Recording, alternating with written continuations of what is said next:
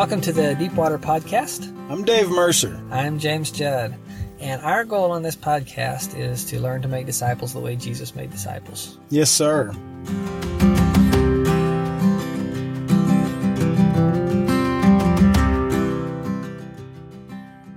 Today we have a very special guest with us, Dan Pierce. Now, I've known Dan for about 20 years. He was the pastor of my church when I was in high school. He probably has 30 to 40 years of pastoral experience, and then for the last 13 years, he's been the director of missions for the Eastern Baptist Association and the Tucumcari Baptist Association of New Mexico. Now, in this role, he has about 41 churches that are under his care. Now, he doesn't have authority over these churches, but he serves more in the role of an encourager and a helper. He encourages pastors, helps pastors, helps churches, helps churches find pastors. And he also spends a lot of time helping churches learn how to make disciples. I'm really excited to visit with him today, and I hope you'll enjoy the interview as well. Well, hi, Dan. It's nice to visit with you today. It's good to visit with you, James. Why don't, uh, you know, you and I have known each other for a long time, but why don't you give our listeners a little bit of your background? Tell us how you got into ministry and then kind of what that was like, and then how you got into disciple making. Well, when I was a kid, I found Christ at, at, at a young age, and God called me to ministry uh, when I was 11. I didn't know what that meant. I I had a lot of questions, and so I've had probably 10 different men that have spoke into my life, and mm-hmm. I went to them for advice, and they shared part of their life with me. Mm-hmm. And so they, in a sense, they were modeling for me what discipleship is. Uh-huh uh, became a pastor, uh, primarily small country churches, usually 35 miles from town, from uh-huh. the nearest town, kind of a kind of a church. And so I would invest in young young men primarily. Mm-hmm. But about 13 years ago, I came to a, a, where I support 41 different churches now, kind of a, as an encourager and and kind of a guide, a friend, a, a partner mm-hmm. uh, with churches. And at the same time, I began to train young men and intent do it really intentionally mm-hmm. uh, to go after and, and to begin to speak into their life what what Christ has taught me, and then what He's teaching me moment by moment, kind of a thing. Right, right. And how long how long were you a pastor for before you switched? I was I was a pastor for 35 years. Okay. So I'm getting to be an old man here. Yeah. It seems like. but it, it as the time goes on, I sense urgency. This is the time I have the experience. Mm-hmm. God has given me some knowledge. Right. I need to share it. I need to give it away. Tell me a little bit, like when you made that transition, you've been pastoring for 35 years and uh, you were my pastor for a while. What, when you switched into that role of where you're more, more of an encourager and you're working more with pastors, and again, not as an authority over them, but just as a, an encourager, an older man that if, if they will take, uh, take direction or advice or encouragement, you can give it to them. How did that affect your view of the church or your view of pastoring or? If I had it to do over, I would be more intentional about investing. Okay. And I would be more systematic about it. Mm-hmm. It would be sporadic in the early days. And now there's a lot of pastors that really do not want help. They feel like they have a handle on it. They're going for it, you know, and, and I, I'm there to encourage that as well. Mm-hmm. Uh, so primarily I, I focus on young men college age, maybe a little older than that, that are open to being taught. Uh-huh. If they're teachable, I'll teach anybody. Right, right. Now, one of the questions I get a lot from people that are they they're just figuring out about disciple making or they're interested and they say, "Well, how like how do I find people?" So, like for you, how do you find these young men? Is there a sorting process that you use? Absolutely.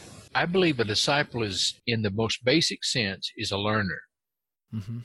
And so if I tell a story and they're, they're, they ask a question about it, then they have proven to me that they're a learner. And as long as I will teach them, as long as they will let me. Uh huh. Uh huh. How often do you? I would assume in your shoes, like once you, I find once you get into disciple making, and you're really focusing on it, pretty soon it, you have more people than you can meet with. It's not really when you first get started, you say like, "How am I going to find anybody?" But then after you do it a while, it's more like, "How do I fit everybody in?" And you have to start weeding people out. Well, my primary goal is to do it one on one if possible. Okay. And if not, I will do it one on two or three. Try not to go more, larger than that. That was the model that Jesus primarily taught one on one with Zacchaeus or the woman at the well, but also his three disciples. He spent one one on 3 mm-hmm. I'll use that if, if I need to. I had one one young man that, that I taught vested in his life. He had he had never had a dad. He was getting married and he was scared to death. He says, I don't know how to be a, a Christian man or a dad or a husband or any of that. And he said, I'm I'm just scared. Can you help me? And, and I said, Sure. And so I spent a, a year and a half with him investing in his life. And as he was graduating from college, he, he told his friends, he said, if you ever have a chance, meet with this guy. He's, he'll help you. And so I had about eight young men come to me all at once and saying, we want to spend time with you. Mm-hmm. And so I divided them up into groups of three, two and three, began to invest in them. Mm-hmm. Now I got to ask, because, yeah. So why not one on twelve? Because Jesus also did that as well. Or why why do you focus just on the one on one versus the one on three? One on twelve would be very difficult to build community where they're all on the same page at the same time. Mm-hmm. Uh, one on three, I found there, there's a little bit of peer pressure. You know, yeah. when I give a, a homework assignment and one guy didn't do it, yeah, two would make him feel like you better He get on the stick. it. Yeah. yeah, So there's there's some value in having a larger group, but I, I believe the greatest hindrance to discipleship is people get stuck. mm-hmm. What do you mean by stuck? they'll they'll have a question about God or a question about the Bible or a question about life and they don't have an answer. Mm-hmm. And they go to church looking for the answer. But there's not a forum to say, I have a question. You can't interrupt the preacher when he's preaching you know, on a Sunday morning and you I guess you could text him or uh, email him during the week, but but people get stuck and so they need the the intimate ability to ask questions Mm-hmm. personal questions and they feel like well this could be a dumb question i don't know i don't want to embarrass myself Right. so they go for years many times not growing Mm-hmm. because they're stuck Yeah. And they tend to either leave the church or just kind of fizzle out where they are. right yeah they'll they'll walk away from the church and saying the church doesn't make sense to me Mm-hmm. but in a small group you could ask stupid questions Yeah. get away with it Yeah. Yeah, you can.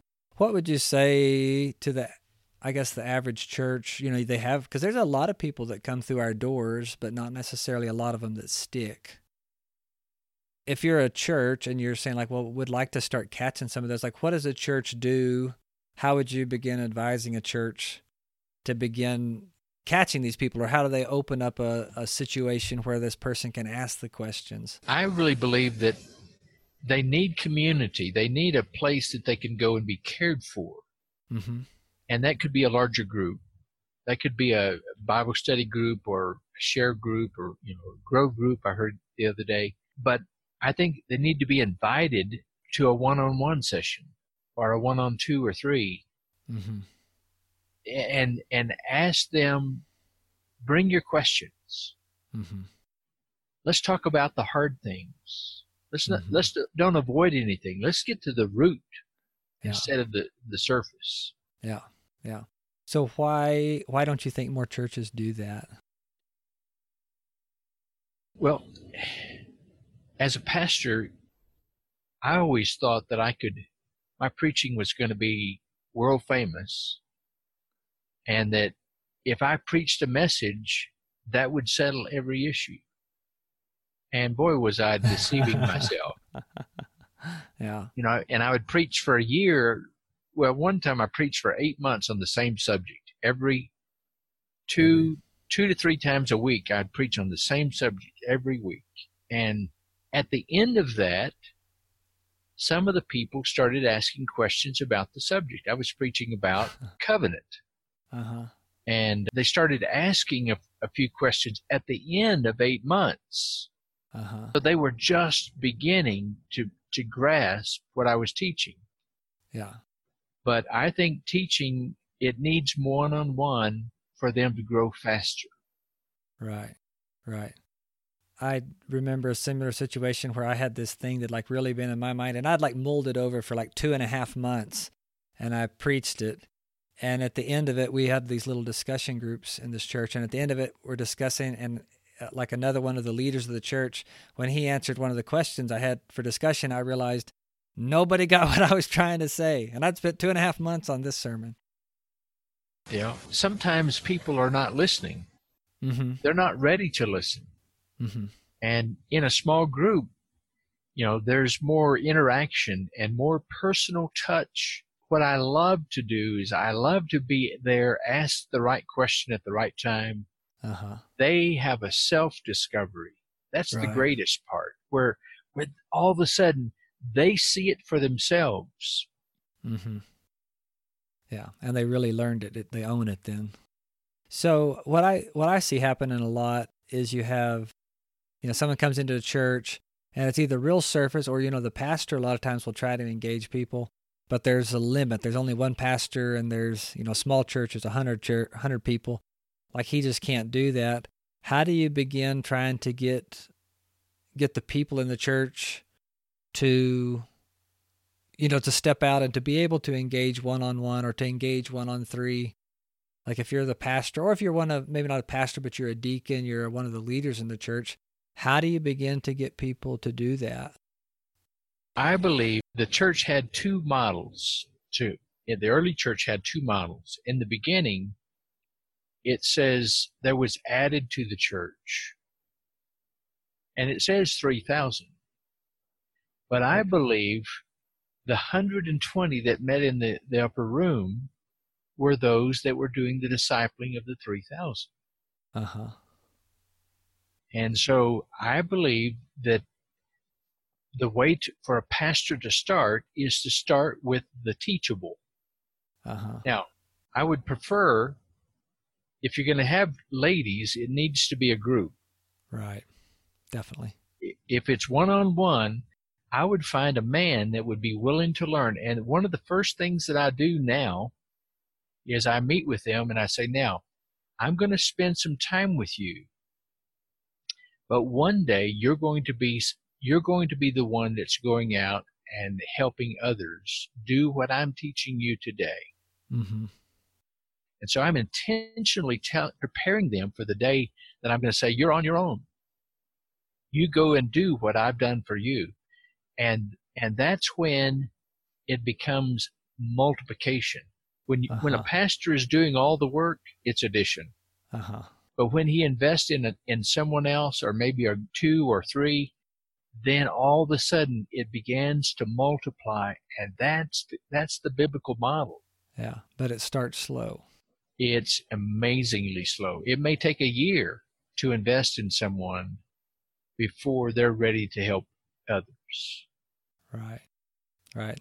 But we definitely can't we can't be adding while the population is multiplying. Like you never you'll never get over a critical mass and, and begin like reaching a whole community. If you're adding and they're multiplying, even though Americans don't have a lot of kids, it's still multiplication. That's true. And we, so we've got to get to that place where we invest in more than one, if possible. hmm My goal is to have seven seven young men that I'm investing with every week. Uh huh. Doesn't always happen. There are some that are available and some that become unavailable, and I Mhm. put them on hold for a time. hmm but I have sent out about 15 young men uh, in 12 years that are now doing it. hmm They're discipling. I, I believe you're one of those models that I've that I've had a chance to invest in, encourage, and of course, the part that's interesting is God doesn't use one one vehicle. Right. You've been trained by many. Right. That's true. And so we need that. So we need to find those people that can teach us and encourage us. Yeah, that's true. And there's definitely there's a, a multitude of people that have invested. Even thinking back when I was a kid, there were some older men in our church that were retired pastors. You you know, mentored me then. But I think it was you about five, six years ago. That's when I finally, like, finally disciple making finally all came into like, ah, I get it. And I start trying to practice it. And then I could look back at a lot of the other experiences I had and see what I what was happening that was good, but also, you know, in an honest way to evaluate and say like, ah, this was missing. Like if I do this with somebody in the future, I'll do it a little different. You know, I'll add this part in you know, everybody's interested in the curriculum. Mm-hmm. I don't think the curriculum is nearly as important as long as it's biblically based. Uh-huh. I think it's 80% that what we're investing in other people is love. Uh, uh-huh. And it's the love that helps them make progress. Uh-huh. Uh, can you put your arms around a thousand people? Absolutely not. You know, you might make two people if they're skinny. but I'm here to tell you that it's the love that we invest that is more important than anything else. He, Jesus said that was the greatest thing for us to love God, to love others as ourselves. And I believe disciple making shows love. I think that's the primary purpose of disciple making. Hmm uh, the more love we have from Ephesians chapter 3, the more love we have, the greater the capacity we have to have faith. And I think love and faith go hand in hand. And so if I'm training someone and they have a loving spirit, they somebody has really loved on them in the past, then they're easy. I can offer a curriculum, but I say just t- teach them what you're learning Mm-hmm. Teach them what God said to you this week. And it kind of, it's kind of challenging to Right. stay connected, Yeah. to stay, continue learning what you're doing right then. Uh huh. That's true. Yeah, I think curriculum is a big thing. I also think it's real easy for people to substitute that and say, "Well, I took him through. I took him through this curriculum. He's he's been discipled. He's been trained." And they have missed completely the life on life and the the love. You know, it's been just a class. It has to be relational. Mm-hmm. You know, I heard a guy the other day said, "Oh, I discipled that this other guy." He said, "I gave him a book," and I'm like, "But you didn't love on him. yeah. You didn't encourage him when he was down. You didn't. You didn't let him ask the right question at the right time, and he didn't get it. He's not made any progress since you gave him the book. Mm-hmm. Yeah. If that was true, then Amazon would be the greatest disciple maker in the world. That's right. What about because disciple making it? I think everything has a cost. So, like, if you when you start investing in disciple making, like, what's it cost you? What are the hard things about it? Well, I think that the time away from family is, but I I have a loving wife that Mhm. says go. Mm-hmm. just go and do this and come back come back and put all of your energy into the family when you come back but she's you know she's willing for me to go and do ministry Mm-hmm. Now you're an empty nester, and you've you've had a great wife for however many years y'all have been married. What was it like when you had kids? What if you're talking to a pastor that's my age and has three little kids? How does that look different, or what do you what do you advise them? finding balance is the is the right term I, I, it's the hardest thing to do but when i was younger what i would always try to do is do one of two things with my family if i was going to meet with someone i would either try to have supper with the family or i would try to be there at bedtime Mm-hmm. i would plan my disciple making around one or the other Mm-hmm. so that every day I'm having direct contact and speaking into my the life of my children. Yeah. Breakfast was an important part. You know, Saturdays were always was my day off so that I would spend time with family. Mm-hmm. Yeah, you- what you're saying is you're gonna you got to schedule that time with your family. That's right. And there's times you need to schedule your family as priority. Uh-huh. They come first. And it was interesting to me. I began as my kids got to be teenagers. I say now there are about five events that are not not an option to change in my schedule. But I said, other than that, you can change anything on my calendar. And I invited my children to to say, Dad, I need you on this day. Would you go? Uh-huh. Would you come?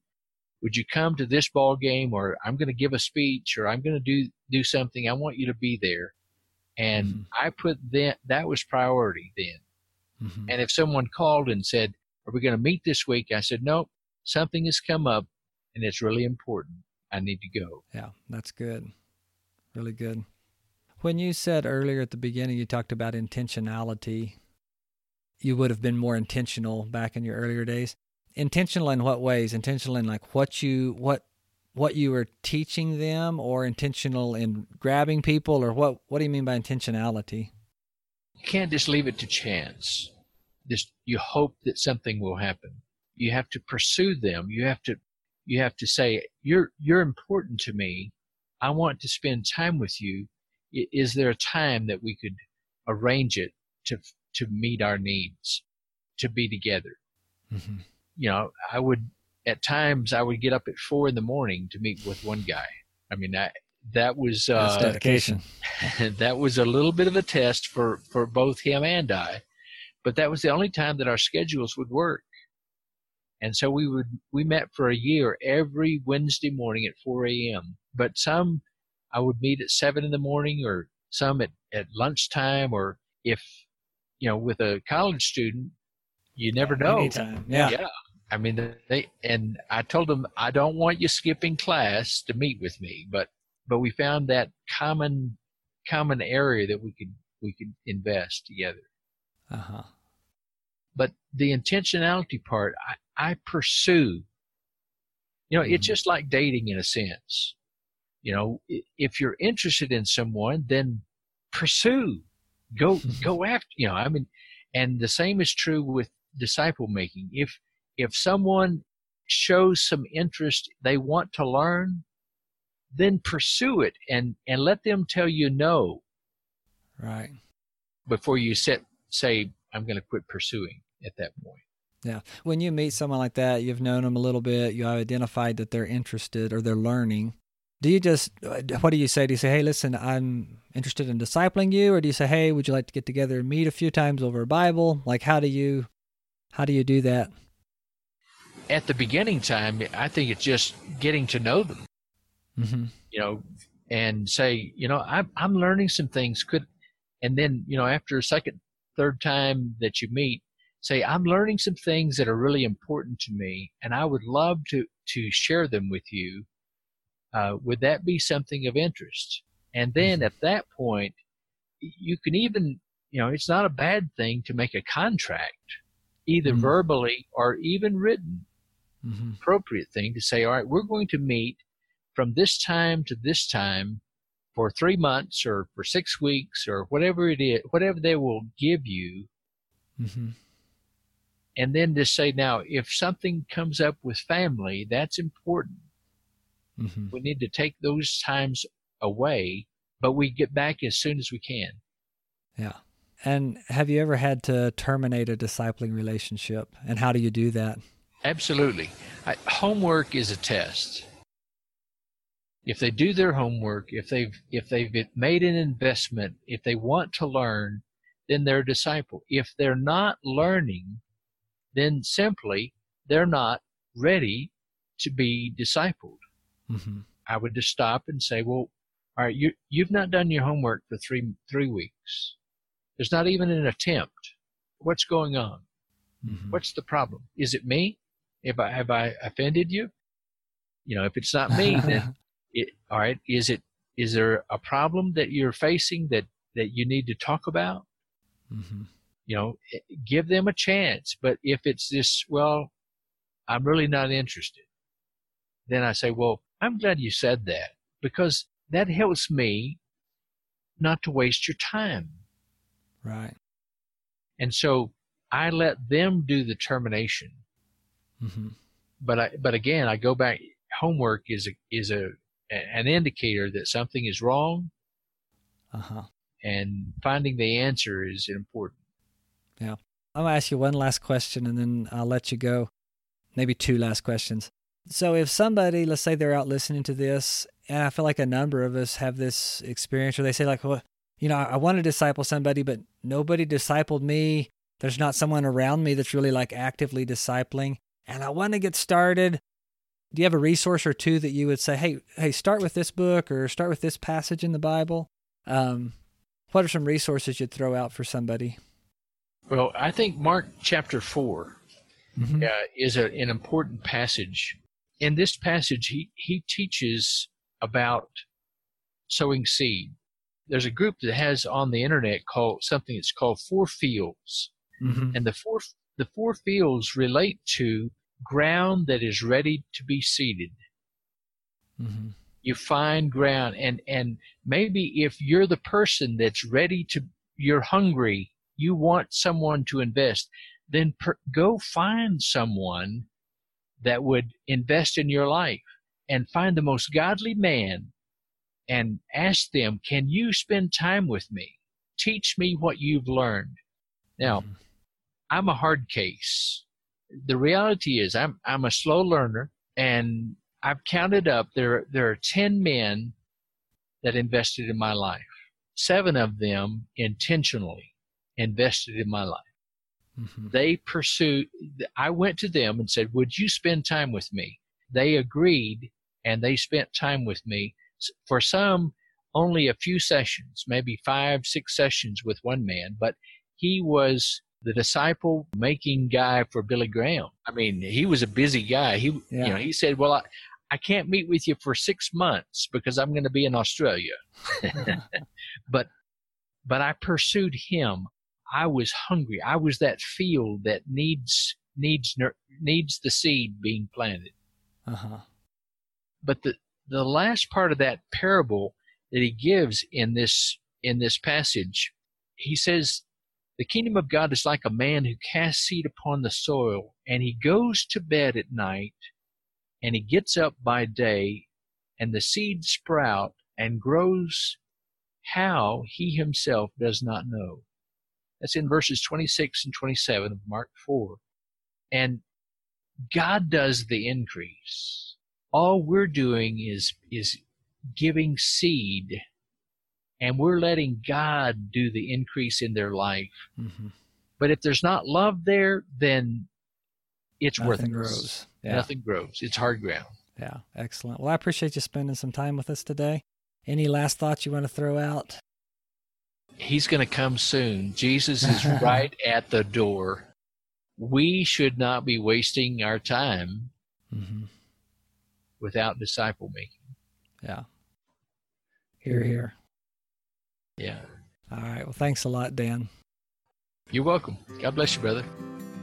Well, that wraps up another episode of the Deepwater Podcast. I hope you enjoyed that interview with Dan as much as I did. We would really love it if we could get some feedback from you guys. If you have some topics that you'd like to discuss, some suggestions, we would love to have them. You can email us at james at luke5.com. That's L U K E F I V E dot com. Email us there, or if there's a guest that you think would be good for us to get on the show, do let us know and we'd love to do that. We appreciate you guys, and we'll see you next week.